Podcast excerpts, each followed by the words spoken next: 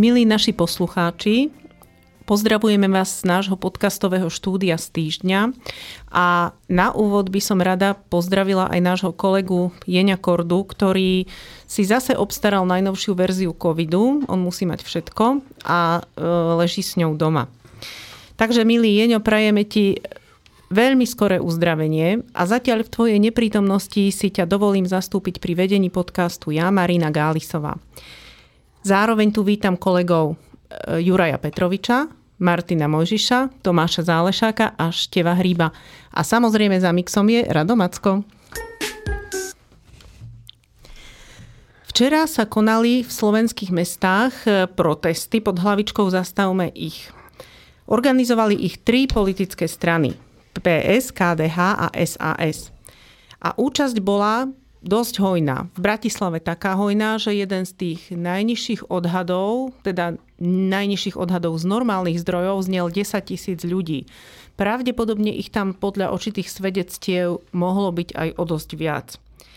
V menších mestách, ako je teda Banská Bystrica, kde som sa zúčastnila, ako sú Košice, Nitra, Žilina, bolo tých ľudí skôr tak na stovky, ale aj tak si myslím, že tá účasť bola dobrá na to všetko, že bola zima a nestalo sa tam úplne komfortne. Ale povedala by som, že hlavná bola tá atmosféra a že to, čo som tam cítila z tých ľudí, že akí sú naozaj naštvaní a s akou vervou kričali dosť bolo Fica, tak to vo mne zanechalo taký istý nádejný pocit.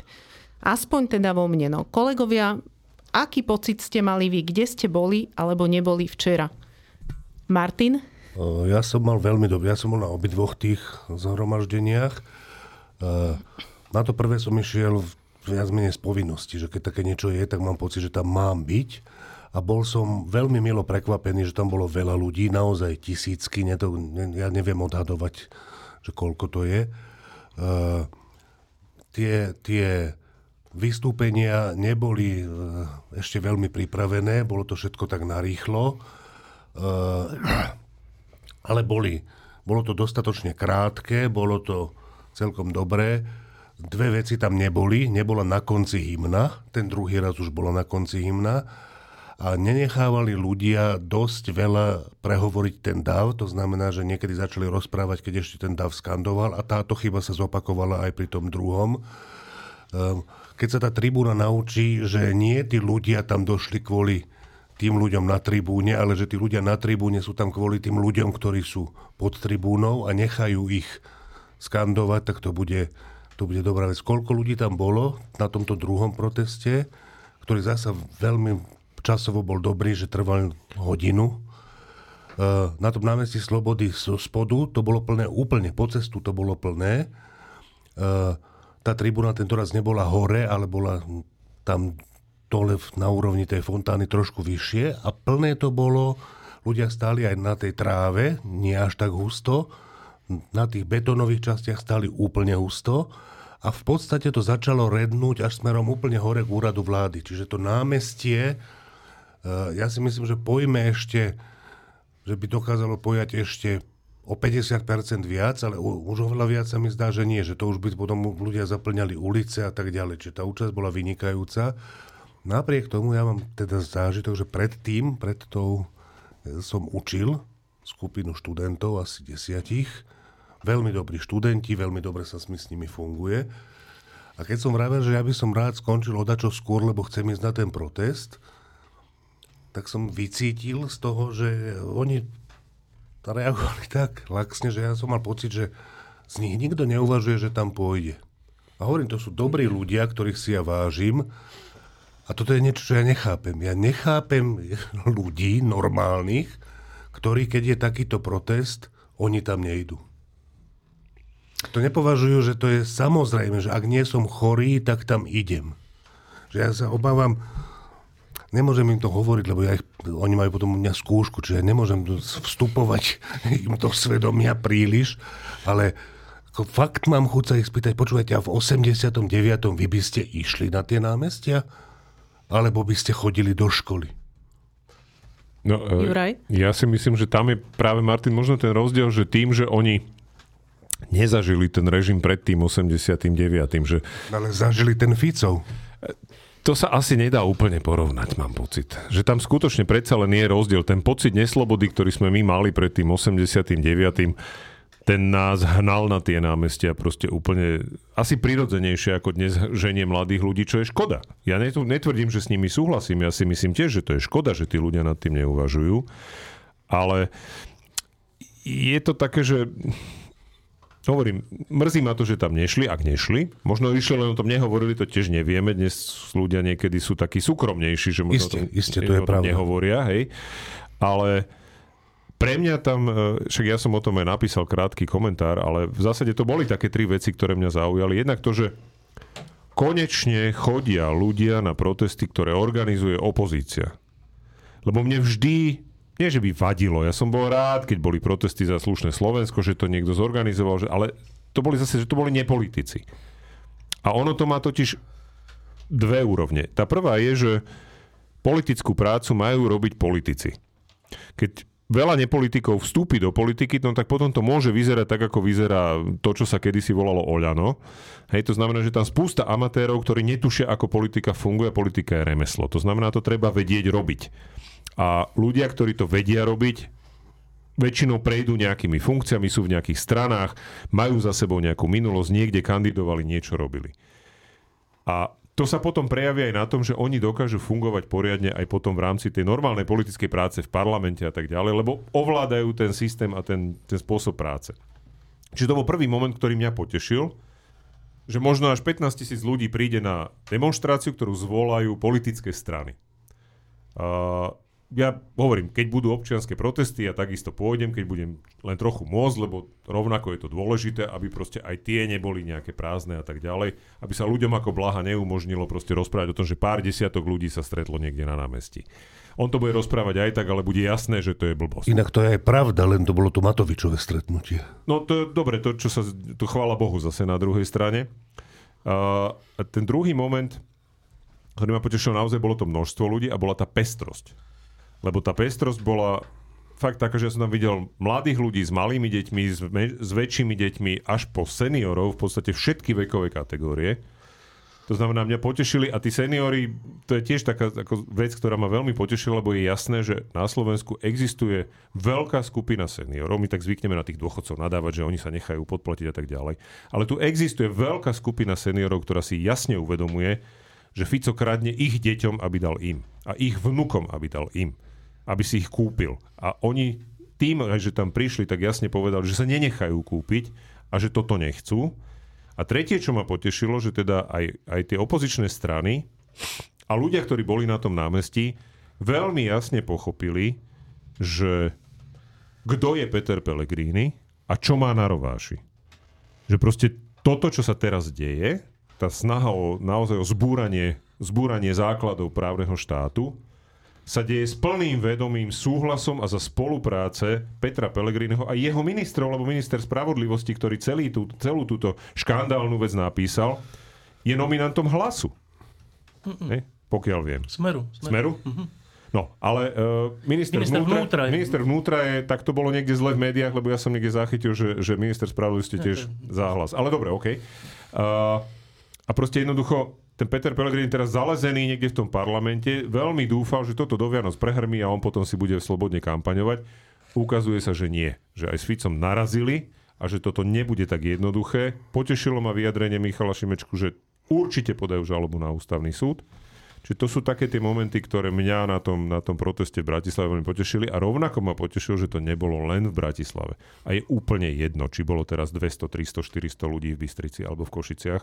Je dobré, že tam boli, a je dôležité to aj preto, lebo aj zahraničné médiá to podobne, áno, veľký protest v Bratislave, ale nebol len v Bratislave, bol aj inde na Slovensku, to znamená, že to nie je bratislavská kaviareň, ktorá demonstruje.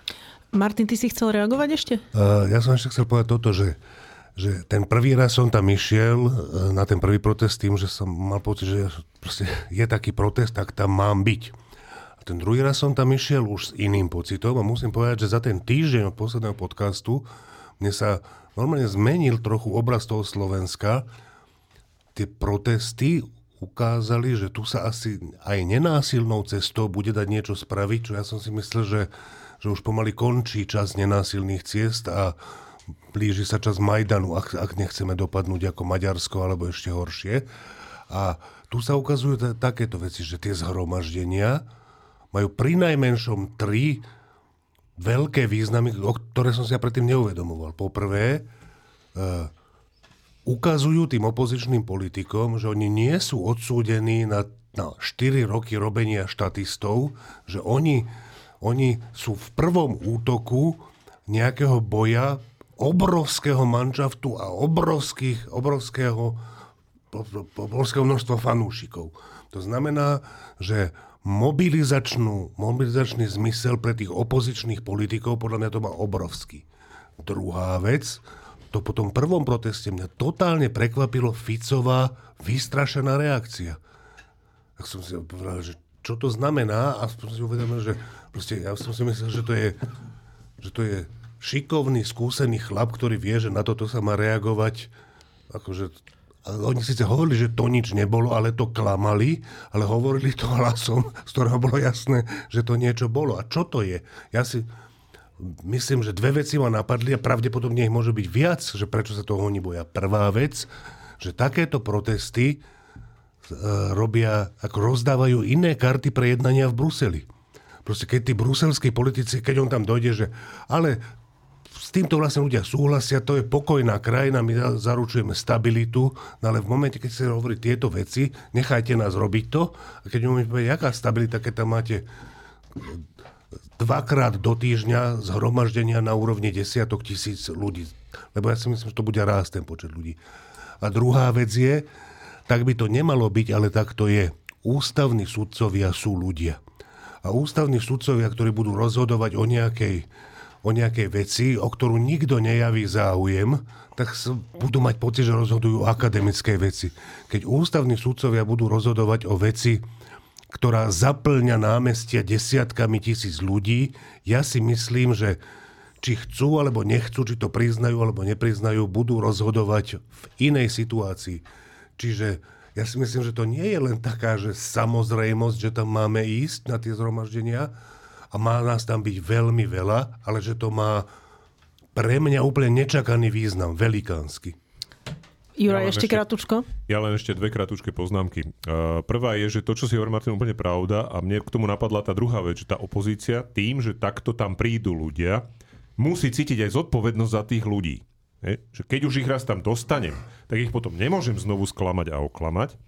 A druhý moment je, že myslím si, že všetci sme si tam došli nabrať pozitívnu energiu. Po tej, po tej depresii, po tých voľbách, že toto určite tie zhromaždenia tiež plnia a je to strašne dôležité. Dobre, teraz Tomáš a potom Štefan, ak bude chcieť. No ja s ostychom priznávam, že som tam nebol, čiastočne aj kvôli nejakým pracovným povinnostiam a rád sa zúčastním na ďalších a dúfam, že, to, že ten počet bude rásť a je pre mňa potešiteľné, že sa to deje a nedieje sa to len v Bratislave. Uh, no Zdá sa, že Ficová politika predsa len, než, než prejdem ku kritickým e, poznámkam, je, Ficová politika predsa len na niečo naráža, aj keď ja to ešte nenazývam občianskou spoločnosťou. Ulice, námestia, to, je, to, nie, je, to nie je občianská spoločnosť v zmysle nejakej samo štrukturované. To je skôr niečo, niečo čo sa tvorí na, na, na inej báze, než sú tie rôzne organické, rozrastené organizácie. Asi by to vyžadovalo dlhšie vysvetlenie. Ale e, tým som nepovedal, že je zlé, že sa to deje. Len pozor, toto nenahradí e, dlhodobo fungujúce štruktúry občianskej spoločnosti a nenahradí to ani každodennú politiku. A bohužiaľ, tí, ktorí stáli na tej tribúne z opozície, tam stoja ako opozícia a ja by som bol radšej, keby dnes vládli zvládli. A nesúhlasím s tým, že je to len vina, vina jedného Matoviča a jedného Olano, že nevládnu. Proste to babráctvo tam bolo mm, širšie. To sa netýkalo len jednej, jedného politického subjektu. Každopádne, no, to, čo robí, to, že Fico narazil, je podľa môjho názoru aj dôsledok e, nebývalej explicitnej brutality e, vykonávania jeho politiky. to, čo, to, čo robí dnešná Ficová vláda, vládna koalícia, to nie je proste zlá politika so zlými rozhodnutiami, ktoré by mali podporu časti verejnosti a, pod, a, a v inej časti by vzbudzovali len neurčitú nevoľnosť, ale to je otvorený akt pomsty, pokus o anuláciu doterajšieho vývoja. A toto je možno niečo, v čom sa Fico predsa len prerátal. No ale každopádne je to začiatok a dúfajme teraz, že, to bude, že tento protest sa nevyčerpá, že bude rásť. A druhá vec, ktorú môžem v tejto chvíli len dúfať, že opozícia začne robiť politiku, ktorá sa nezastaví na úrovni opakovaného zvolávania ľudí do ulic po tom, čo nezvládli svoje role tam, kde boli. Štivo? Uh tak e, to je viacero pocitov. Jeden je pozitívny, že, že veľa ľudí, a totiž to aj v Košiciach bolo veľa ľudí, to neboli, že stovky ľudí, v Košiciach bolo, že veľa ľudí uh, a aj vo viacerých mestách bolo veľa ľudí a to je, to je úplne, že dôležitá vec, že nie je niečo len v Bratislave a že k takýmto veciam sa v zime a pred Vianocami stretáva veľa ľudí na námestiach. To je výbor, to je dobrý pocit. To je vlastne, to je vlastne pocit, že tak ako po vražde, e, keď boli plné námestia, tak sa hovorilo správne, že e, tu sa všeličo prepáči a prepečie, ale potom sú nejaké veci, ktoré keď sa stanú, tak množstvo ľudí povie, že tak toto nie. Toto už je príliš. Tak sa to stalo po tej vražde. A je úplne že, že dobré zistenie, že pre ľudí je príliš, že keď sa zamedzuje spravodlivosti a keď sa E, robia kroky, ktoré práve že tých, ktorí sú nespravodliví, ospravedlňujú. Tak to je úplne že zaujímavé a dobré zistenie, že nemusí to byť iba vražda, ale že pre veľa ľudí na Slovensku je nepriateľné, aby sa vrátilo to, čo sa nazývalo, že unesený štát. To je jedno, však nech vládne Fico, ale neviem čo, ale že tie spôsoby a to, že, že e, obvinení budú prepustení alebo dokonca odsúdení budú prepustení a, a, a budú sa rušiť E, trestné stíhania a budú sa rušiť e, celé kauzy, lebo prokuratúra sa zruší. To, to na prvý pohľad je také akademické, ale v skutočnosti vlastne ľudia úplne prekúkli, že o čo tu ide. A, a to je dobré zistenie o verejnosti. Nie o politikoch, ale o verejnosti. Úplne, že dobrý pocit. Aj to, že je ich tak veľa. Opačný pocit je, Stalo sa to už druhýkrát, že z toho protestu vždy prídu potom ľudia sem do klubu pod lampou, že na varené víno sa trocha zohriať a tak. A druhýkrát sa už stalo, že viacerí mi hovorili, že e, počujete, že to bolo výborné, že veľa ľudí nás tam bolo, ale že uh, oni nejak nemajú dobrú dramaturgiu, akože tie politické strany. A ja som myslel, že jak, jakú dramaturgiu, že čo? Neviem, že, neviem, on povedal, že dramaturgiu, ale že, no, no proste, že není to také burcujúce, alebo není to také, že, že takú silu z toho my, že skôr je to tak, že my dávame silu tej tribúne, než že ona by dávala silu nám. A ja no tak, no áno. No a to je taký zase, neviem či negatívny, ale je to na poučenie, že, mm, že e, táto nespokojnosť ľudí zatiaľ privedie ľudí na námestia, čo je perfektné, ale ako keby nemali zatiaľ pocit úplnej reprezent, že ich niekto reprezentuje. Že to ich nahnevanie a to ich, to ich odhodlanie. Um, oni tam idú ako keby skôr povinne, čo je výborné, ale že není to... Ne, nemajú pocit takého, že, že teraz títo to dobre povedali a tí teraz to, presne toto si myslím, čo teraz sa zaznelo a tak, že tento pocit nemajú. Dobre. Uh, čo, čo, čo z toho, aké poučenie z toho je? No tak e, je z toho také poučenie, že jednak dramaturgické, áno, ale tam je troška problém, lebo keďže to, keďže to organizujú politické strany, tak e, tam tým pádom z definície nejakí ľudia nebudú vystupovať, lebo sú to politické strany. Keby to organizovalo tak, ako predtým Zaslušné Slovensko, tak tam potom vystupujú herci a novinári a všelikto. Tu je to troška zložitejšie. E, ale, ale to poučenie je, že, že tá, tá opozícia by mala byť teda troška pokorná. Že, že nemali by si myslieť, že keďže prišli veľa ľudí na námestia, je to naša zásluha a tým pádom sme vyhrali. To, to tak nie je, že to je skôr naopak, že tí ľudia tam chodia naozaj sami kvôli sebe, čo je výborné. No, uh, ďalšia vec. Uh, z tých, z tých námestí. Uh, t- neviem, tak keď to počúvam, dosť bolo Fica. To je také, že však je dva mesiace po voľbách, alebo koľko. A, a ja rozumiem, že prečo to ľudia hovoria a kričia, ale, ale že troška je tam také, že a čo je koncovka? Že, že dobre, že budeme sa stretávať, výborne. Presne to vytvára ten tlak na všetko, na Európsku komisiu, na, na ústavný súd, na všetko, to je správny tlak. Ale čo je koncovka, že politici tam viackrát hovorili, že my ich zastavíme, že to sa im nepodarí s tou špeciálnou prokurátorou. Ale akože to sa im podarí, oni to urobia. A aby potom ľudia nemali taký pocit, že vlastne sme to nedokázali, lebo koncovka tohto nie, nie je to, že zachránime špeciálnu prokuratúru. Tento boj je stratený, to, nie že stratený, oni sa rozhodli, že to proste urobia a a, ale to nie je cieľ, že trocha mám pocit, že by malo byť troška vysvetľované, že stretávame sa tu nie preto, že, že až kým nezachránime špeciálnu prokuratúru, lebo keď ju nezachránime, tak potom čo? Potom sa už nebudeme stretávať? Nie, že tá koncovka tohto je, čo je koncovka týchto, týchto veľkých mítingov? Ja si myslím, že by mali pokračovať, že by mali pokračovať až do jary a že koncovka sú prezidentské voľby. Lebo to je prvá vec, kde môžeme niečo reálne dosiahnuť, zmeniť, uskutočniť. A, a, čiže troška by som, neviem, či tlmil, alebo nie, správne vysvetloval, že čo je cieľom týchto stretnutí. Aby to sa nezúžilo na to, že je to len špeciálna prokuratúra a keď tá bude zrušená, tak už vlastne není dôvod sa stretávať. Nie, to tak nie je.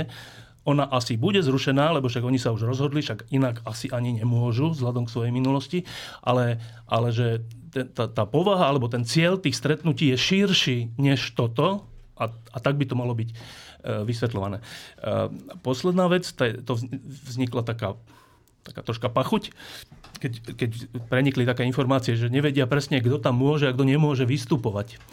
A teda typu, že či tam má prezidentský kandidát vystupovať v tomto prípade Korčok a zase na to KDA povie, že ale možno aj my budeme mať prezidentského kandidáta, potom aj ten by tam mal vystupovať a, a tak. Uh, neviem, či tam má vystupovať prezidentský kandidát, ale to tiež, tieto signály by si mali troška odpustiť, že signály, že majú tam byť herci alebo nemajú, má tam byť ten alebo nemá tam byť ten, to, to není dobrý signál, ale za čo ich zase pochválim, je, že už druhýkrát tam nebolo hnutie, ktoré si hovorilo o Lano, lebo to je strašne dôležitá vec. A ak to teda pochopili, a z tohto, čo teda už druhýkrát to tak bolo, vnímam, že to zrejme pochopili, že, že e, s týmto hnutím robiť takéto veci znamená sebevražednú misiu. Že to, to znamená, že skôr alebo neskôr tam dojde k obrovským konfliktom a dezilúzii tých ľudí dole. Čiže e, chválim, akože veľmi dobrý pocit je z toho, že veľa ľudí prišlo aj v Bratislave, aj v Košiciach. Veľmi dobrý pocit, alebo veľmi do, správne rozhodnutie je, že tam nebolo Olano. E, otázka, alebo skôr zlý pocit je, že z tej tribúny zatiaľ nejde sila, ktorá by mohla a mala, ktorú ľudia očakávajú. E, a druhý, druhý otázny pocit je, že čo je cieľom týchto stretnutí? Ja by som bol veľmi rád, keby sme všetci pochopili, že cieľom tých, týchto stretnutí nie je špeciálna prokuratúra, hoci o nej treba hovoriť, ale že ten cieľ je širší. Martin? Ja si dokonca myslím, že, že on je ešte širší než prezidentské voľby, aj keď absolútne súhlasím s tým, že do prezidentských volieb je to bod, na ktorým sa máme úplne sústrediť. Ale aby bolo jasné, že o čo tu ide, alebo o čo by tu malo ísť, je takáto vec. A to je, to je podľa mňa dosť ťažké si uvedomiť, lebo o veciach sa tu toľko hovorí nezmyselnými slovami a potom o nejakých veciach sa hovorí správne, ale to vyzerá jak triviality. Napríklad, keď sa povie, že no však Fico robí len to, čo hovoril, že bude robiť. A to sme čakali. Ako keby tou vetou bolo povedané, že však nič také sa nedeje, však to sme čakali. Ale nie, to, to sa deje. To, čo hovoril, že urobí a to, čo sme čakali, to robí. A to je strašne veľa. Dokonca, jak strašne veľa je to? Je to takto strašne veľa. Špeciálna prokuratúra vznesie obvinenie voči nejakým Ficovým kamošom normálne, prokuratúra vzniesla obvinenie. Na čo Fico reaguje takýmto spôsobom, že to je obmedzenie ich ľudských práv. tá veta je tak šialená, že, že podľa mňa úplne naplňa tú časť ústavy, že sú ohrozené za demokratické základy tej krajiny. To, proste, oni idú rušiť nejakú prokuratúru, lebo ona si robila svoju robotu a vzniesla obvinenie. To vznesenie obvinenia, či bolo správne alebo nesprávne, má posúdiť od prokuratúry nezávislý súd. Ale jak môže nejaký človek povedať, že to je porušenie ich ľudských práv. Niekto má ľudské právo za to, že sa volá Gašpar, nebyť obvinený? A keď obvinený je, tak sa zruší tá prokuratúra, respektíve sa to používa ako definitívny argument, že teraz je úplne jasné, že ju musíme zrušiť a to čo najskôr. Čiže podľa mňa sme v takejto situácii. V niektorých bojoch je jasná, aká je situácia, v niektorých to vyžaduje analýzu. Keď hráte futbal, tak viete, či prehrávate 2-0 alebo vyhrávate 2-0. Keď hráte šach, tak nie je úplne jasné z pohľadu na šachovnicu vždy, či ste na tom lepšie alebo horšie, či máte útočiť alebo brániť, my sme na tom takto. V tejto krajine sú naozaj, naozaj, naozaj ohrozené základy demokratického štátu a v tom prípade ústava hovorí, že občania majú právo a ja by som dodal, že povinnosť sa proti tomu postaviť. To znamená, že ešte raz, keď to nepôjde po dobrodky, keď ten tlak z námestí nebude mať žiadny účinok, tak treba tie námestia obsadiť a nechodiť tam na hodinu, ale na dve, ale na pol roka. Juraj? Úplne súhlasím. E, možno, že sa tam u Roberta Fica prejavil ten právnik, lebo teda u, niektorých ob, ako obvinenie a teda s ním spojené nejaké veci môžu predstavať nejaké obmedzenie ľudských práv. Neporušovanie, to je totiž zásadný rozdiel. Lebo napríklad aj väzeň má obmedzené ľudské právo, nemôže chodiť na slobodu kam chce. Hej. Len to je blbosť, samozrejme, to, on to hovorí preto, aby vzbudil nejakú negatívnu emociu. Ja sa vrátim... Normálny právny úkon, to je absolútne Nie, to jasné, nemôže byť porušením základného ľudského práva, samozrejme, že nie. Ja sa vrátim trošku k tomu, že tí ľudia, ktorí chodia z tých námestí, že sú takí, že no, nebolo to úplne akože také, že dobre. Ja si myslím, že to je na druhej strane aj dobré. Lebo to nie je show. To je, e, nie, to, oni nevolali po show. Ja, Števo, ja viem, čo myslíš, ale proste to je o tom, že my sa musíme naučiť, že politici nikdy nebudú takí, akých by sme my chceli mať lebo vždy budú len takí, akých máme. Hej? To znamená, že ono nie je, ja netvrdím, že nie je dobre, aby sa tí, ktorí na tých tribúnach budú rozprávať, aby sa snažili to robiť lepšie. To je úplne iná debata. Jasné, že sa majú snažiť, jasné, že tam majú proste sa pokúsiť dostať ľudí, ktorí dokážu reagovať na tú emóciu toho námestia lepšie, možno nechať aj to námestie dlhšie skandovať, nechať ho dlhšie proste reagovať, pokúsiť sa možno aj vybudiť tú emóciu. Na tom nie je nič zlé, lebo to sú slušní ľudia, ktorí tam prišli a nikto tam nevyzýva na žiadne násilie. Naopak, hneď na začiatku sa hovorilo, že udržme si slušný tón a tak ďalej.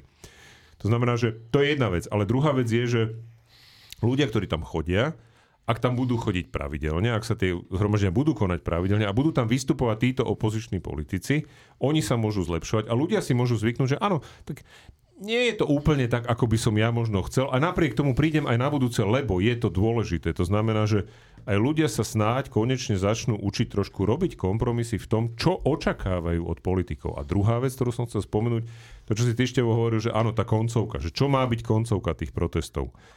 Ja si myslím, že vzhľadom na to, ako často tam zaznelo meno Petra Pellegriniho, tak aj tí opoziční politici sú si vedomí toho, že špeciálna prokuratúra je aktuálna téma a prezidentské voľby, keďže bol aj pozdravený prezidentský kandidát, ktorý podľa mňa veľmi správne stal pod tribúnou, že tie prezidentské voľby sú tou dlhodobou témou týchto protestov. Ono, vždy je to otázka, tak teraz vláda schválila ten návrh zákona, takže teraz samozrejme tá špeciálna prokuratúra je ako hlavná téma toho protestu, ale myslím si, že ak niekto trošku robí dramaturgiu tých protestov, takže má na pamäti aj to, že áno, budeme musieť postupne začať sa prelievať aj teda, najmä po podaní žaloby na ústavný súd, už nie je veľmi o čom, lebo môžu občania vyzývať ústavný súd, ale ústavný súd musí postupovať v zmysle ústavy a svojho odborného názoru, že v tom momente najneskôr bude potrebné, aby sa ten zmysel svičol významným spôsobom smerom prezidentským voľbám.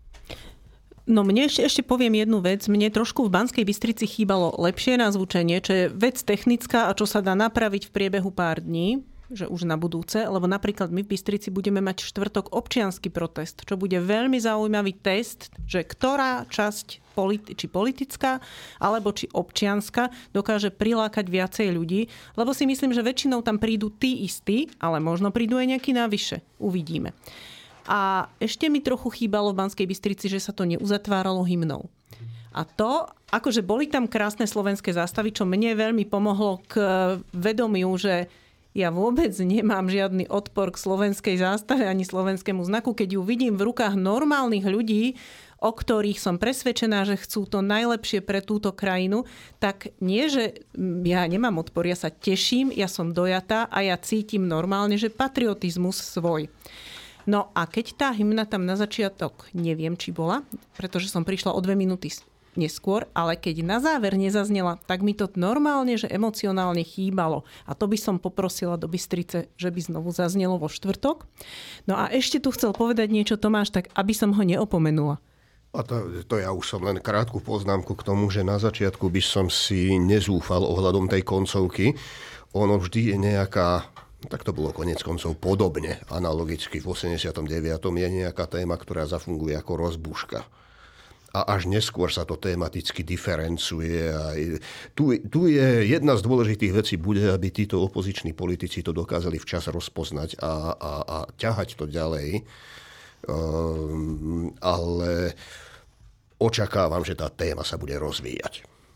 Ešte to môže mať jeden taký e, vplyv, e, asi zanedbateľný, ale nejaký, aspoň, že e, táto koalícia má 79 hlasov, z nich E, časť, e, najmä čo sú v hlase, sú takí, ktorí ani nie sú členmi hlasu, alebo sú nejakí takí no, typu Druckera a tých ďalších, tam sú, ja ich nepoznám, ale viem, že to sú takí, ktorí neboli pôvodne v hlase, tak je úplne dobré, že sa to, že lebo keby oni, hlaso, keby, keby oni keby štyri hlasy nedali, keby, keby 4 hlasy proste neboli a, a niekedy nejaký poslanec chýba, tak možno stačí, že dva hlasy keby neboli, tak, tak neprejde ani zrušenie, zrušenie tejto prokuratúry. Ja to nepredpokladám, lebo tí ľudia išli do hlasu a tým o sebe všeli čo povedali, ale oni majú všelijaké rodiny a kamarátov a neviem koho. A to není zase také ľahké, že počkajte, počkajte, ty si teda v hlase, a však ty si hovoril, že vy ste proti tej minulosti a, vy to, a ty to teraz schvaluješ. No a teda dva, tri takto poslanecké hlasy by sa mohli zdržať napríklad. Čiže e, napríklad čítal som teraz vyjadrenie Tomáša Druckera, ktorý teda není poslanec, ale je vo vláde, kde sa ho samozrejme pýtajú, že no a teraz čo, čo vy na to hovoríte? A on, no tak áno, že ja si myslím, že by malo byť že dlhší legislatívny proces, že nemalo by to byť takto skratené, ale taká je dohoda. Ale už len to, že povie, že malo by byť, to je troška mimo línie, že jakže by, jakže by malo byť, oni hovoria, že by nemalo byť. A, a čiže, čiže to je len, to je len, to len tak našepkávam, že, že e, všetci sme len ľudia, aj poslanci za hlas sú len ľudia, aj tí, ktorí nie sú členmi hlasu alebo neboli členmi hlasu sú len ľudia. A, a takéto protesty majú aj tento zmysel. Však nie, nie raz sme zažili, že monolitické HZDS sa rozpadlo, nie raz sme zažili, e, že napokon Smer sa rozpadol, čiže myslieť si, že táto koalícia, ktorá má 79 hlasov, to je nejaký naozaj monolit, ktorý jedným hlasom všetko bude odhlasovávať, dokonca ani SNS není monolit, čiže, čiže aj, toto, aj pre tú, tento rozmer to má zmysel, že, že tlačiť na ľudí, ktorí išli do hlasu s tým, že nechcú, aby sa zopakovala minulosť, aby trvali na tom, alebo aby sa zosmiešnili. To je úplne dôležité. Premiér Robert Fico sa vyjadril, že na nadchádzajúcom samite EÚ podporí začatie rozhovorov o vstupe Ukrajiny do EÚ.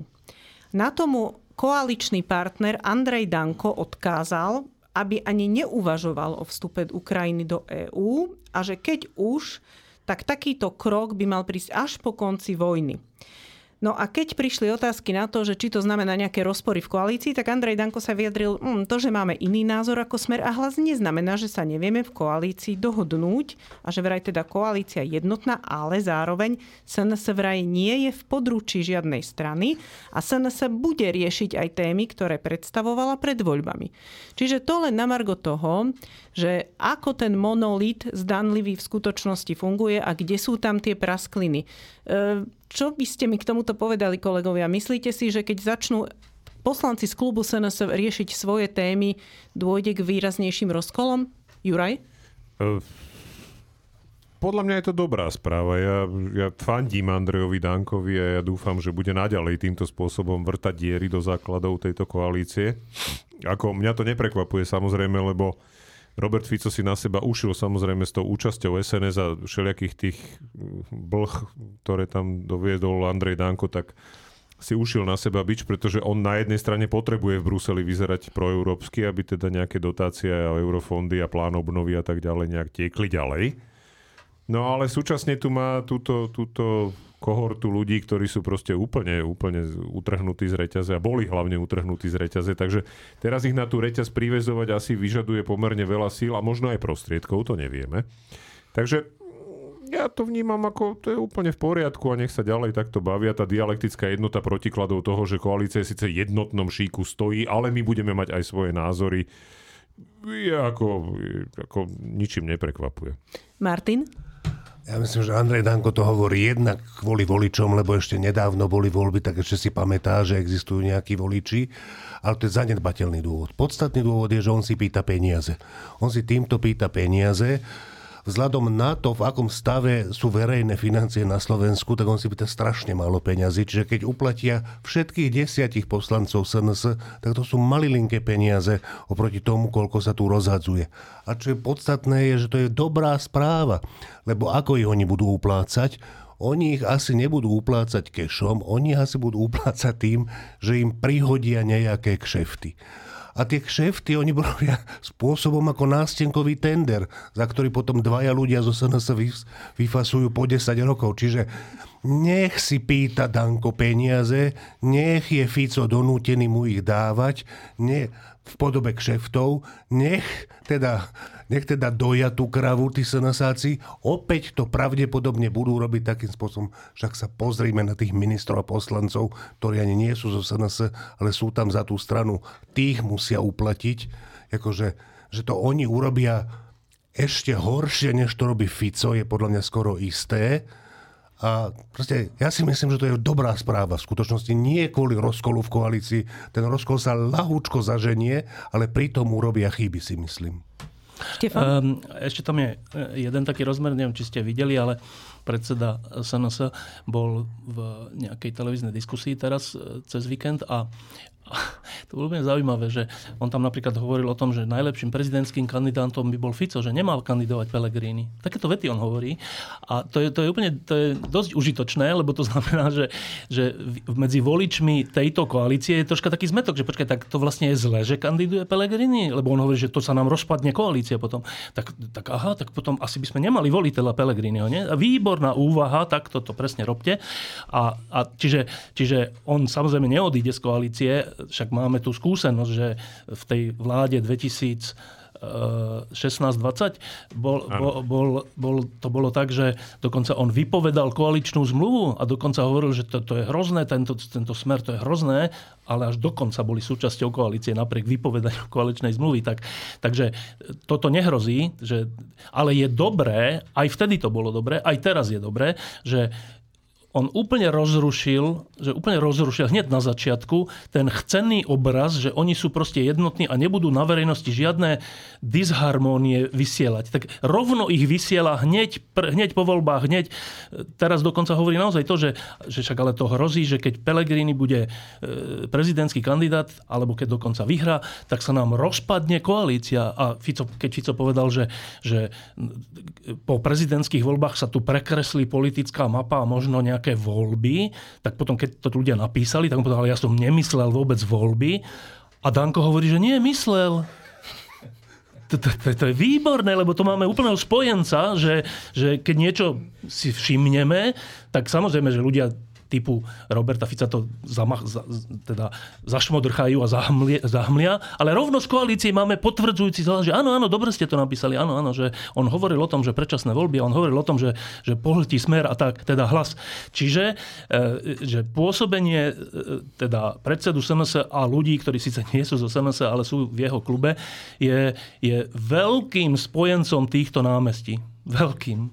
Tomáš? Hm, Tomáš nie, ale ja mám jednu vec, že kto si teda myslel, že najväčšia hodnota Andreja Danka v koalícii je tá komická, lebo si ešte pamätáme boskávanie výložiek a neviem čo ešte, tak nie jeho iná hodnota je o mnoho vyššia a to je skutočne vysoko politická hodnota, že on nepredpokladal, že vystúpi do takých výšin politickej práce, ale skutočne do nej vystúpil, že on má naozaj jeho politické pôsobenie, má nesmiernu hodnotu momentálne, ba priam až hodnotu národného pokladu. Poďme do sveta. K vážnejším témam. Uh, Prezident Ukrajiny Volodymyr Zelenský e, na návšteve v USA doslova úpenlivo žiada o pomoc, ktorú má odhlasovať americký kongres. Je to pomoc, balík pomoci pre Ukrajinu v hodnote 50 miliard. 5 miliard. 50 miliard, no. Miliard dolárov. A je to úplne niečo podstatné pre Ukrajinu v tomto okamihu, v ktorom sa nachádza, pretože protiofenzíva, ktorú Ukrajina rozputala, nepriniesla také výsledky, ako sa očakávali. Napriek tomu kongres teda odmietol to odhlasovať a kongresmani dali najavo Volodymyrovi Zelenskému, že si ho aj vážia a že toto teda nie je o ňom, že oni nemajú osobný problém s ním, ale že je to v podstate o ich vnútropolitických sporoch, čiže spory republikáni versus demokrati. Tam sa kladú rozličné podmienky, republikáni žiadajú, aby demokrati im zaručili nejaké stráženie južnej hranice a tak ďalej a tak ďalej. Výsledok je ale úplne iba jeden a ten istý, že Ukrajina bude o to slabšia. Toto vyzerá ako veľmi zlá správa na záver roka a ja som si nie istá, že či je to úplne zlá správa. Môžeme sa o tom začať rozprávať, čo si o tom myslíte, kolegovia. Tak, Štefan. E, v prvom rade všetko, čo sa deje v americkom kongrese, ale nie že teraz, ale vždy desiatky rokov, je nejakým spôsobom vyjednávanie o rozpočte, o federálnom zastavení alebo nezastavení eh, platieb, o pomoci tomu či onomu Izraeli, Izraelu, teraz Ukrajine a všelikomu. A to, to, americká politika nie je taká, že, že, že proste koniec, ne, ne, už nič nebude tam, tam je to také, že e, povie sa, že nie, ne, nebudeme. Druhá strana povie, dobre, tak urobíme takýto kompromis. Nie, tak aj to ešte nestačí. Tu urobíme takýto dobre, odblokujeme fin, financie na, na fungovanie federálnych orgánov, to sa opakuje skoro rok čo rok, že sa tam takto preťahujú o nejaké e, výhody politické alebo tak. Čiže e, aj toto, to, to, to nie je, že oni to odmietli, to nie je, že a tým pádom je koniec. To je len, že, že tak poďme ďalej o tom rozprávať, e, za akých podmienok, koľko je to peňazí, kedy, kto to a tak. Čiže e, nie je, správa dňa nie je, že Amerika prestala podporovať finančne Ukrajinu vôbec. To je iba otázka teraz, že kedy a aký ten balík bude a tak. To je, to je dôležitá poznámka, že aby sme nevyvolali dojem, že tým pádom Amerika nepodporuje Ukrajinu. Amerika je a aj bude najväčší podporca Ukrajiny, väčší ako Európska únia. To, to tak bude. Dobre? Ale je, je naozaj e, na zamyslenie, že kam až vedie v tomto prípade republikánov, kam až vedie e, vnútorný spor republikánov o tom, že či byť Trumpovci alebo netrampovci. Lebo to je o tom. A a, a že tí, ktorí si myslia, že majú, majú byť Trumpovci, lebo im to prináša veľa percent, tak oni nie sú proti pomoci Ukrajine, oni sú len za Trumpa. A keďže Trump je človek, ktorý má rád silných lídrov od Kim Jong-una až po Putina, až po neviem koho, no tak, tak oni sa teda prispôsobia, tá časť republikánov, až do tej miery, že by boli ochotní poškodiť akože celý slobodný svet a jednu veľkú slobodnú krajinu. E, toto je, zauj- toto je na, na diskusiu, že prečo takto skončili republikáni ktorí pritom pri zadržiavaní komunizmu a, a všeli čoho boli najsilnejší hráči, že boli, mali v tom úplne jasno. Takže prečo sa to stalo? Ale ja si myslím, že to aj tak skončí tak, že americký kongres tú pomoc schváli. E, iná otázka je, že, že teda to je finančná pomoc a vojenská pomoc a všelijaká, ale že úplne iná otázka je, že, že ako urobiť to, aby Ukrajina tú vojnu vyhrala. E, to, to sme tu pred pár tak, e, týmito vysielaniami hovorili o náčelníkovi Českého generálneho štábu, ktorý hovoril, že tento spôsob, že, že tie dva fronty sú tam proti, teda na tom fronte sú tie dve strany proti sebe a vedia o sebe všetko, lebo, lebo satelity, lebo všetko a keď sa niekde zoskupí viac, tak hneď to tam e, vyzabíjajú. Tak on povedal, že budeme sa musieť zamyslieť nad nejakým novým spôsobom vedenia tohto konfliktu, vojenského vedenia tohto konfliktu a Český generálny štáb sa tým naozaj zaoberá, že, teda, že, že čo by tak poradili že v tejto situácii. A podľa mňa to je dôležitá vec teraz, že jedna vec sú peniaze, čo je kľúčová vec, že aby mal z čoho e, ukrajinský národ bojovať, ale ešte iná vec je, a to by sa, a ja predpokladám, že sa to deje, že naj, najlepšie hlavy vojenské e, slobodného sveta nad tým rozmýšľajú, že ešte, toto je ešte iná pomoc Ukrajine, než samotná nejaký materiálna alebo taká. A, a mne sa tak zdá, že kým sa niečo také nevymyslí, tak to bude takto pomalé. Tomáš, potom Martin a potom Juraj. No, e, je tu ešte ďalšia stránka tohto problému. E, e, bohužiaľ na ukrajinskom bojisku sa nevyvíjajú veci tak, ako sme dúfali. Máme tu opotrebovávaciu vleklú vojnu, pri ktorej trpia civilisti, ktorá vstupujeme už do ďalšej zimy so všetkým, čo to obnáša. No ale celá, celá medzinárodná situácia dnes na mňa pôsobí proste ako, ako poviem to tak, že ťaživo. My sme už uprostred druhej studenej vojny dnes, ale na rozdiel od e, povedzme, doby 50 rokov dozadu, dnes stále e, demokrati- čas demokratických štátnikov, nielen amerických, najmä tých ostatných, ako keby si to uvedomovala len veľmi pomaly. A potom sú tam samozrejme aj takí, ktorí si to odmietajú e, uvedomiť vôbec. A aj, aj tie debaty v americkom kongrese môžu naznačovať niečo, hlboké rozdelenie americkej spoločnosti. Uh, aj, aj istú, istú globálnu, globálne krízové príznaky, ktorými vo všeobecnosti dnes demokracie prechádzajú. A demokracie sú v defenzíve. Celú tú vec nechcem nevhodne zjednodušiť, lebo samozrejme je tu Rusko, je tu Čína, ktoré majú svoje vážne vnútorné problémy. Ale faktom je, že demokracie nemusia prehrať následkom toho, že, že, že by ich súperi bolo lepšie, ale oni môžu prehrať na domácich frontoch. A táto, tento problém proste nebol doposiaľ vyriešený a doposiaľ zažehnaný. Tomu, tomu, tomu svedčí napríklad, tvrdím, aj spôsob, akým, akým prebiehali tie nedávne rokovania Bidena so Xi Jinpingom, e, Čína a USA, e, ktoré nevyzerali e, alebo len čiastočne vyzerali ako rokovania dvoch takých súperov, ako to ich reprezentácie inokedy zdôrazňujú. A stále, stále, stále sa vraciam k tomu, že aj tu bolo cítiť e, proste akúsi, ak, akúsi roztrasenosť americkej demokracie. A toto je problém, ktorý treba prekonať a to nie je dobrá jednoducho, ak, ak, nechceme, ak nechceme sa dostať do veľmi vážnych problémov globálne. A dôležitá, Ešte, vec, dôležitá vec, ktorú je treba stále opakovať a, a my to v týždni aj teraz, ktorý vyjde, koncoročný dvojčíslo urobíme. E, prezradím jednu vec teda. E, v koncoročnom dvojčísle e, vždy vyhodnocujeme alebo vyhlasujeme hlavné osobnosti Slovenska a hlavné osobnosti sveta za rok a teda neprezradím ostatné, ale prezradím, že za hlavnú osobnosť sveta za rok 2023 e, sme vyhlásili Ukrajincov.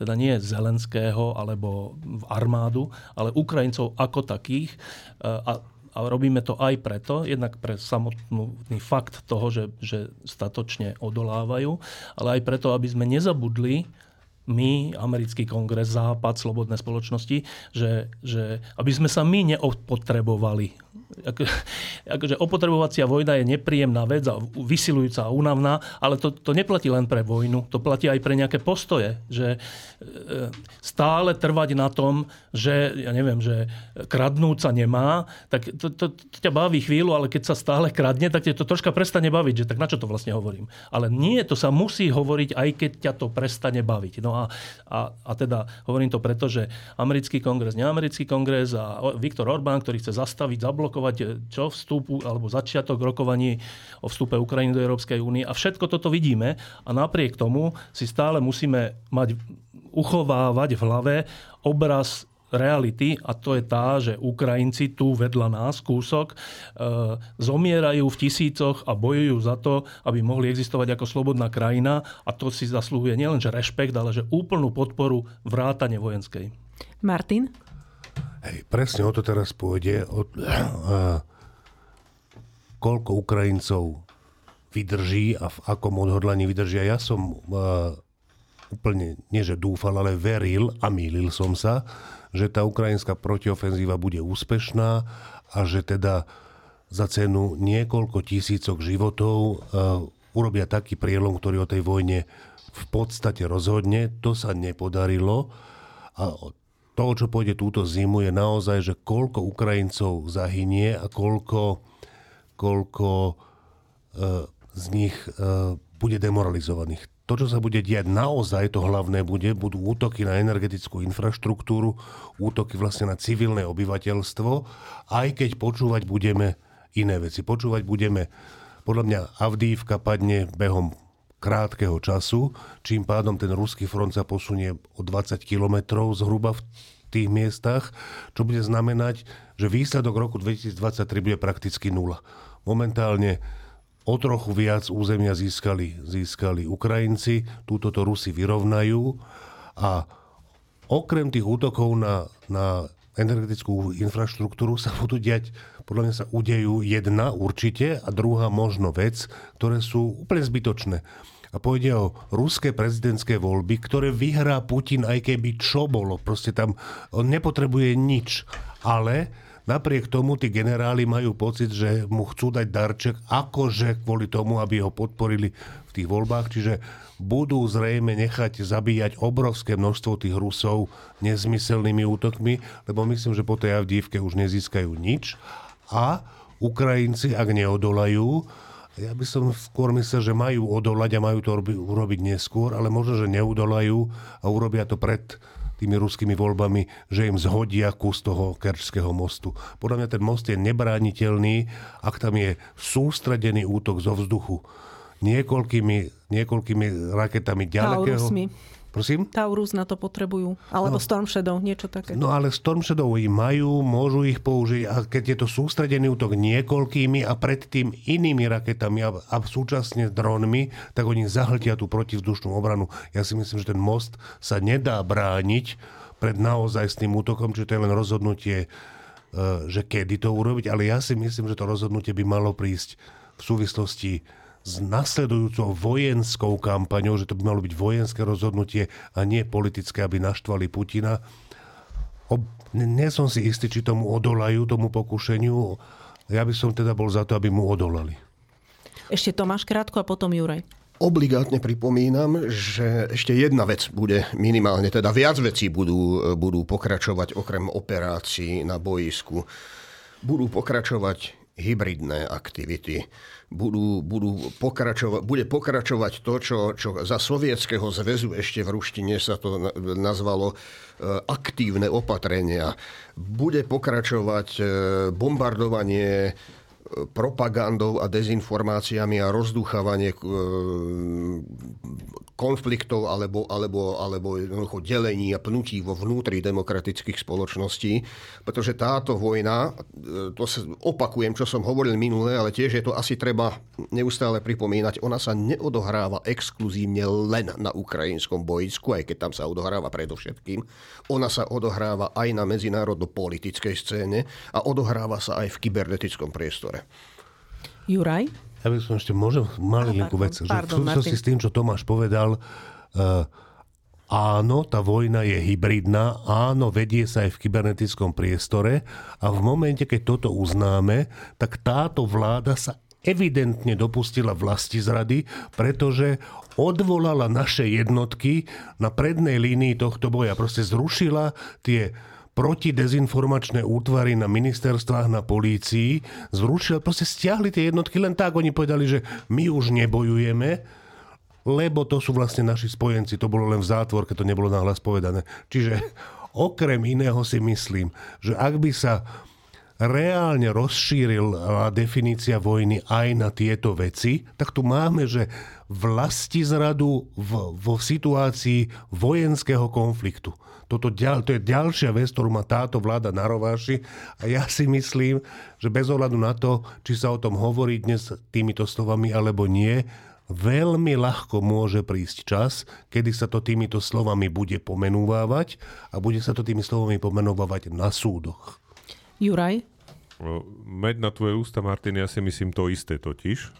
Akože kolaborácia s Ruskom, akákoľvek kolaborácia s Ruskom je aktom vlasti zrady, pretože my sme už najneskôr od roku 2014 vo vojne s Ruskom.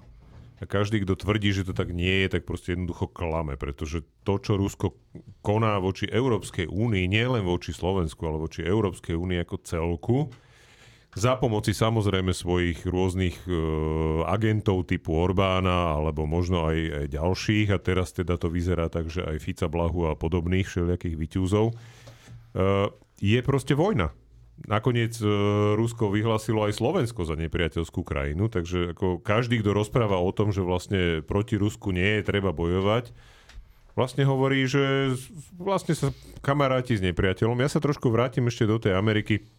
Ty si ešte hovoril, že to je v zásade o vyjednávacích pozíciách. To, s tým sa dá súhlasiť generálne a platilo to najmä do takého roku 2010, kým nezačala v republikánskej strane proste skutočne prevažovať tí party, ktorá skutočne začala vykopávať zákopy.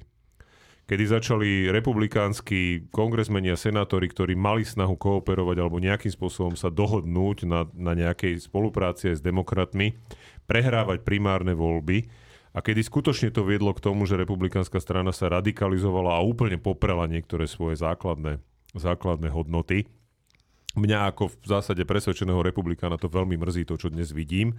Na druhej strane ma potešil napríklad Milt Romney, ktorého ja som nijak extra nemusel, ale ktorý sa vyjadril jasne, že neposkytnutie pomoci Ukrajine znamená, že vlastne sa trestuhodne zanedbáva obrana Spojených štátov, pretože poskytnutie pomoci Ukrajine je poskytnutie obrany demokratickému svetu, ktorého chcú byť Spojené štáty lídrom, to znamená, každý, kto rozpráva o tom, že toto je vyhadzovanie peňazí do vzduchu, alebo teda je to proste mrhanie financiami, klame a podporuje Putina. To znamená, že e, Bohužiaľ, samozrejme, americké voľby sú americké voľby, Američania si svojho prezidenta zvolia sami, môžeme im len držať palce, tak ako my sme si zvolili, alebo Slováci si zvolili, koho si zvolili, hej, čiže ono je to také, že problém je aj to, že my môžeme, áno, dúfam, že niekedy niekto sa bude na súde zodpovedať za tieto veci, ktoré robí, ale vidím zase aj pozitívne signály a takým pozitívnym signálom je napríklad Donald Tusk, ktorý, v Polsku, ktorý jasne povedal, že každý jeden európsky politik, ktorý doteraz sa tvári váhavo, tam nemá čo hľadať, pretože jednoducho Polsko bude trvať na tom, že Ukrajinu treba podporovať do konečného víťazstva. To znamená, to je, to je veľmi silné vyjadrenie od európskeho politika polského pôvodu, lebo on je európsky politik, on v tej Európskej únii ako mal vysoké funkcie, to znamená, to nie je len tak hocikto, a myslím si, že je dôležité, že tento hlas zaznieva proti Orbánovi a Ficovi a týmto ďalším. Aj keď sme videli, že teda Fico nakoniec zase tam tiež uhol nejakým spôsobom. Čiže tá, tá unavovacia vojna je nebezpečná najmä v tej Európskej únii, v Spojených štátoch. Ja neviem, ja si myslím, že Ukrajinci sú v situácii, že oni nemajú na výber. Že ako môže tam dojsť k nejakej demoralizácii, ale ja si nemyslím, že, že Ukrajinci majú na výber. Že u nich je to skutočne otázka života a smrti, tým pádom oni, oni, áno, môžu byť nejakým spôsobom demoralizovaní, ale oni proste musia bojovať ďalej. Timothy Snyder to tuším v tom rozhovore pekne hovoril, že tam sa nejaké e, očakávania, možno radostné, menia na také temné odhodlanie, že jednoducho oni pôjdu do konca. Jedno, čo sa bude diať, jedno, kto ich bude podporovať. Oni, oni hovorím, tak jak sme to na začiatku tej vojny si aj hovorili, keď sme videli to, čo sa zdialo počas prvých troch dní, že oni reálne traktormi, seka, cepmi, hocičím proste budú proti tým Rusom bojovať a bude im jedno, čo to bude stáť. Preto sú úplne plným právom tá osobnosť roka, týždňa za, za tento rok. A je len dôležité, aby skutočne tá podpora neskončila a aby sa Putinovi nepodarilo rozložiť európsku a americkú podporu.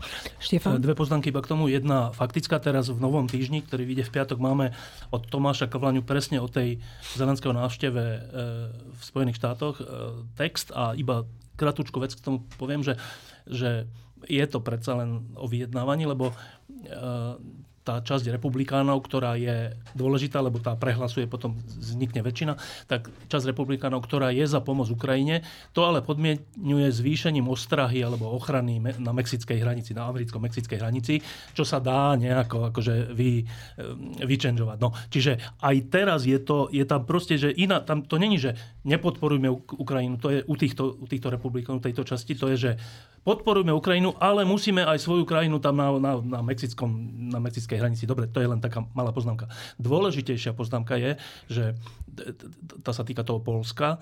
Um, mne sa totiž zdá toto, že aj keby Orbán si to lajsol a čo zablokoval uh, na pôde Európskej únie pomoc Ukrajine finančnú alebo, alebo aj otvorenie rokovania. Takže aj keby sa to stalo, čo nepredpokladám, ale aj keby sa to stalo, tak e, to, že v Polsku e, vyhrali tí, čo vyhrali a to, že novým premiérom bude Tusk a, a, a celé to Polsko proste z jeho povahy je to je proste, že je nemožné, aby bolo Polsko akokoľvek proruské vzhľadom tisícom, desatisícom a stotisícom mŕtvych Poliakov kvôli Rusom v histórii. Však tých tak kinožili ešte aj počas druhej svetovej vojny, akože, akože spojenci v skutočnosti vykinožili Varšavu a, a všetko a, a dôstojníkov.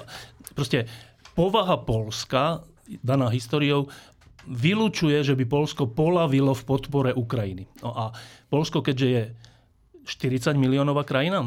To je taká istá veľká krajina ako Ukrajina. Tam má tiež 40 miliónov. To máme spolu 80 miliónov. Rusi majú 120 alebo koľko? E, čiže už len tieto dve krajiny, keď sa dajú dokopy, tak to je že veľká sila.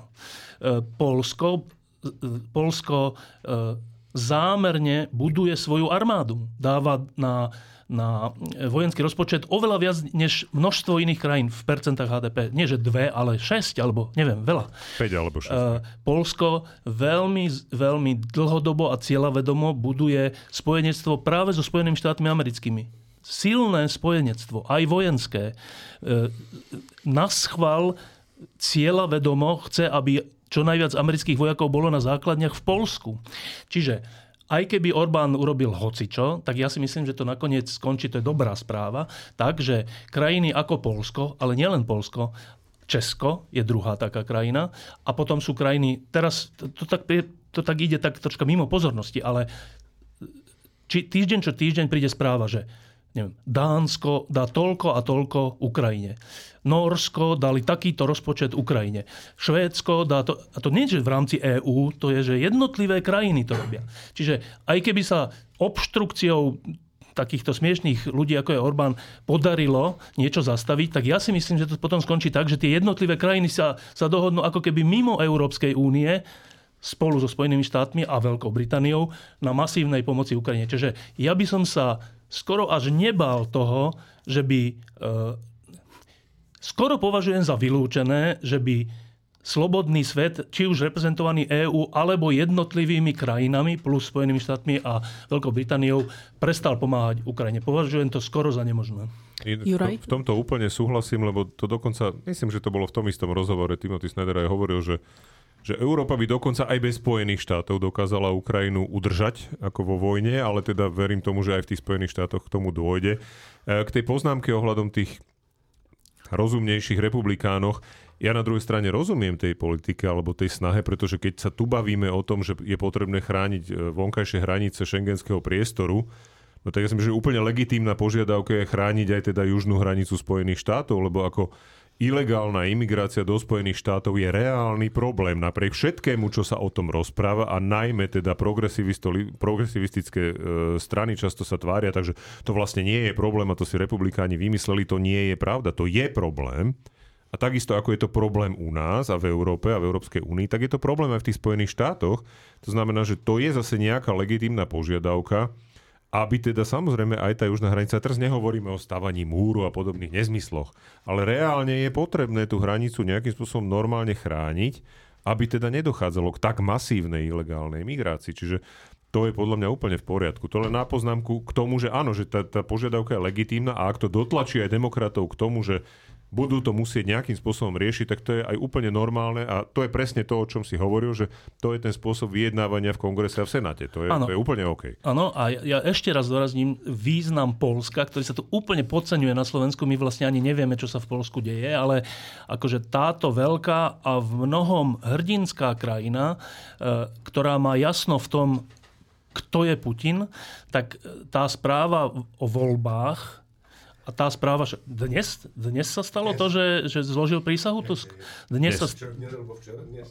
Včera ho menovali. No, čiže teraz, sa, teraz tu máme novú polskú vládu s človekom na čele, ktorý bol šéfom Európskej e, komisie, e, ktorý e, na jednej strane je jas, je silný Poliak v zmysle histórie a všetkého, čo chápe. Na druhej strane pozná aj slabosti a všelijaké zákruty európskej politiky. Tak toto samo o sebe, že tento človek sa stal predsedom polskej vlády tejto silnej krajiny, tak keby sme, keby sme v týždni vyhlasovali, že najlepšia správa politická roka, tak ja by som hlasoval za toto, že v Polsku sa stal Tusk predsedom vlády. No a blížime sa pomaly ku koncu, drahí kolegovia, takže mali by sme hovoriť o tom, čo bude v dvojčísle. Bude to ano. dlhšie číslo? Nemusí to byť ani dlhšie, len, len pripomeniem toto, že vždy na konci roka uh, je týždeň nie jedno, akože jednočíslový, ale že je to dvojčíslo, je to aj hrubšie, je tam viac strán, viac fotografií, viac všetkého. Uh, čiže je to na, náš taký darček čitateľom v zmysle na vianočný čas, že dobré čítanie, aby ste mali. Ehm, a teda, čo bude to dobré čítanie? No tak, ehm, tak neviem, tak Marina, začneme druhou polovicou.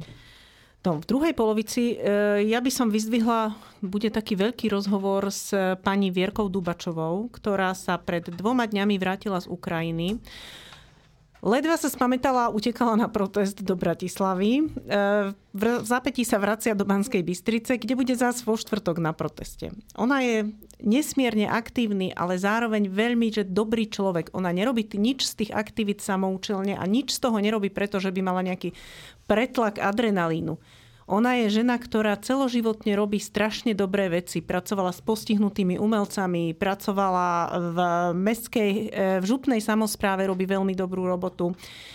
Je medzi aktivistami v Banskej Bystrici a chodí na Ukrajinu, kde točí na územiach oslobodených ukrajinskou armádou príbehy ľudí. A to sú nesmierne silné výpovede. Pracuje na filme o ukrajinskej režisérke, ktorá momentálne bojuje v zákopoch. A zároveň tam vozí samozrejme humanitárnu pomoc. A s touto ženou, s pani Vierkou Dubačovou, budeme hovoriť tak vianočne a zároveň aj nevianočne o tom, aké je aký je to zvláštny kontrast medzi Vianocami a medzi tým utrpením. Čiže to je, to je rozhovor v druhej polovici. V druhej polovici je ešte potom uh, anketa o knihe roka. Uh, potom je tam, uh, myslím, že teraz vychádza včera, dneska, dnes, neviem, e, kniha nášho kolegu e, Mariana Jaslovského o Marianovi Vargovi. Na to sa úplne teším a strašne si to Marian Varga zaslúži a to bolo kvôli pandémii a všelijakým iným veciam dlho odkladané, ale teraz je to už teda na svete. Výpravná, myslím, 500 stranová kniha s krásnymi fotografiami o Marianovi Vargovi a keďže Marian Jaslovský je náš kolega v týždni, tak e, z tej knihy máme povolenie a, a teda Marian vybral nejakú časť. E, myslím, že to je o nejakom výlete Mariana Vargu s niekým niekam a je to vraj veľmi, veľmi zábavný text. Čiže to, to máme. Potom máme v druhej polovici rozprávku. Máme tam rozprávku od Jana Babaríka. Čiže normálne, o... že originál rozprávku pre nás napísanú. Nenájdete ju naozaj nikde inde, iba v týždni. Dobre. A je veľmi zábavná. Dobre. E, čo je tam ešte v druhej polovici? O čajoch. Marian napísal o čajoch, čo Mar- bude také milé čítanie na dlhé zimné večery vianočné. A potom je tam taký zaujímavý úryvok ešte z jednej knihy, to je antológia, študijná antológia diela C.S. Lewisa. A C.S. Lewis bol niekto, kto v časoch vojny dodával strašne veľa nádeje britskej verejnosti, lebo rečnil pre BBC a hovoril o vlastne o hodnotách akože o kresťanstve, ale v skutočnosti o najhlbších ľudských hodnotách. Napríklad to je, ten, to je autor takej tej slavnej knihy, že Rady skúšeného diabla a to bola tiež, myslím, narozprávaná ako, ako rozhlasové, rozhlasové vstupy. Ja, Čiže, on, on hovoril explicitne o kresťanstve, on bol kresťanský konvertita. Takže to bolo o tomto. Okay. Dobre. Ja by som ešte chcel pripomenúť, že Martin Papšo, ktorý každý týždeň píše o premiérach filmov v našich kinách, tak aj teraz je tam tá strana. A ja neodolám a proste odcitujem jednu vetu z, z e, toho jeho textu. Nemá sa to robiť, ospravedlňujem sa Martinovi, je to jeho veta. Ale proste nedokážem to nepovedať. Pri jednom slovenskom filme novom, keď ho hodnotí o tej priemere píše, tak tam je takáto veta, že niektorí hovoria o katastrofe, ale nájdu sa aj takí, ktorí si neberú servítku pred ústa. Dobre, tak to není veľmi pozvánka na, na ten film. Uh, no, uh, teraz, ak ma pamäť nepl- neklame, tak na porade uh, aj Ďuro Petrovič povedal, že tam niečo dodá. Až do novoročného. A čo to bude? Čo, čo to malo byť? No, keďže 17. decembra uh, teraz 2023 je okrúhle výročie prvého letu lietadla ťažšieho ako vzduch, tak až v novoročnom čísle si potom prečítate o, o veľmi zaujímavom osude dvoch bratov, ktorí vlastne najprv začali vyrábať bicykle a keďže sa im veľmi nedarilo, tak mali čas sa venovať aj lietadlu. Dobre, čiže to bude v novoročnom čísle. Dobre, a teda v prvej polovici ešte. E, v prvej polovici titulková vec je osobnosti roka 2023 a to ako domáce, svetové, kultúrne, športové a všelijaké. E, okrem toho sme urobili dva veľké rozhovory. Jeden rozhovor je, je s Romanom Kvasnicom, to je človek, ktorý zastupuje každú dôležitú kauzu.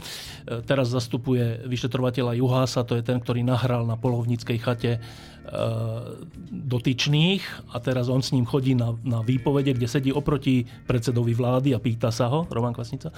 A e, zastupoval aj a zastupuje aj e, Kuciakovcov a Kušni, pani Kušnírovu. E, a s ním je rozhovor o tom, že kam až zájdu dnešní držiteľia moci a čo sa s tým dá robiť. A teda, čo sa s tým dá robiť, nebudem prezrádzať, ale že na otázku, kam až zájdu, v tom rozhovore Roman Kvasnica hovorí, že všetko, čo si predstavíte, tak to všetko urobia plus ďalšie veci.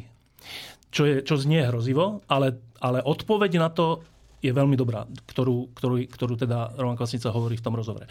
Dobre, a druhý veľký rozhovor je e, s prezidentským kandidátom Ivanom Korčokom. E, ten je presne o tom, že, že, ako, že prečo teda kandiduje a že ako sa dá ten prieskumový náskok 40-60 v prospech Pelegriniho, ako sa dá znížiť. A zase prezadím iba jednu vec. E,